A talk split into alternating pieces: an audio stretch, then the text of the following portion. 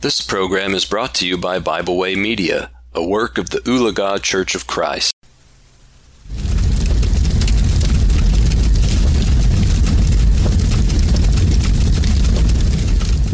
Thank you for joining me today for our devotional here at the fireside.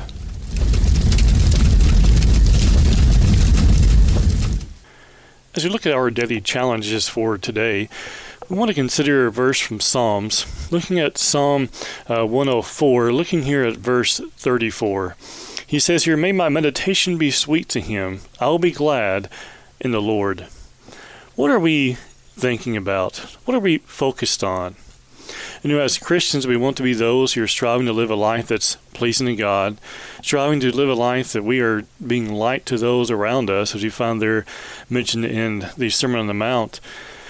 But we also want to remember that sometimes things can happen and we forget our focus. If you look here in verse 34, my meditation, may my meditation be sweet to him. Various trials will arise in life. May it be, may be financial distractions in our personal life. May it be uh, distractions with our loved ones. May it be uh, our health.